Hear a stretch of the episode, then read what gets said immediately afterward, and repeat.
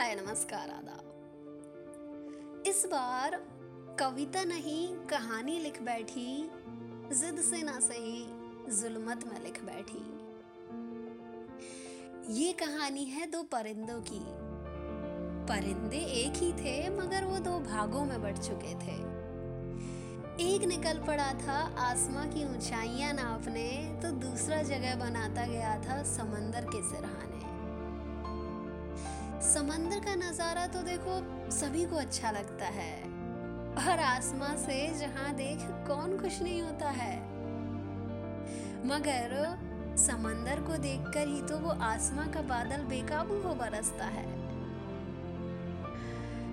All I want to से जो देखा है जमाने में, जिस तरीके से नज़रें नज़रिए बदलते गए पैमाने से, उसमें ये एक परिंदा नज़र आया।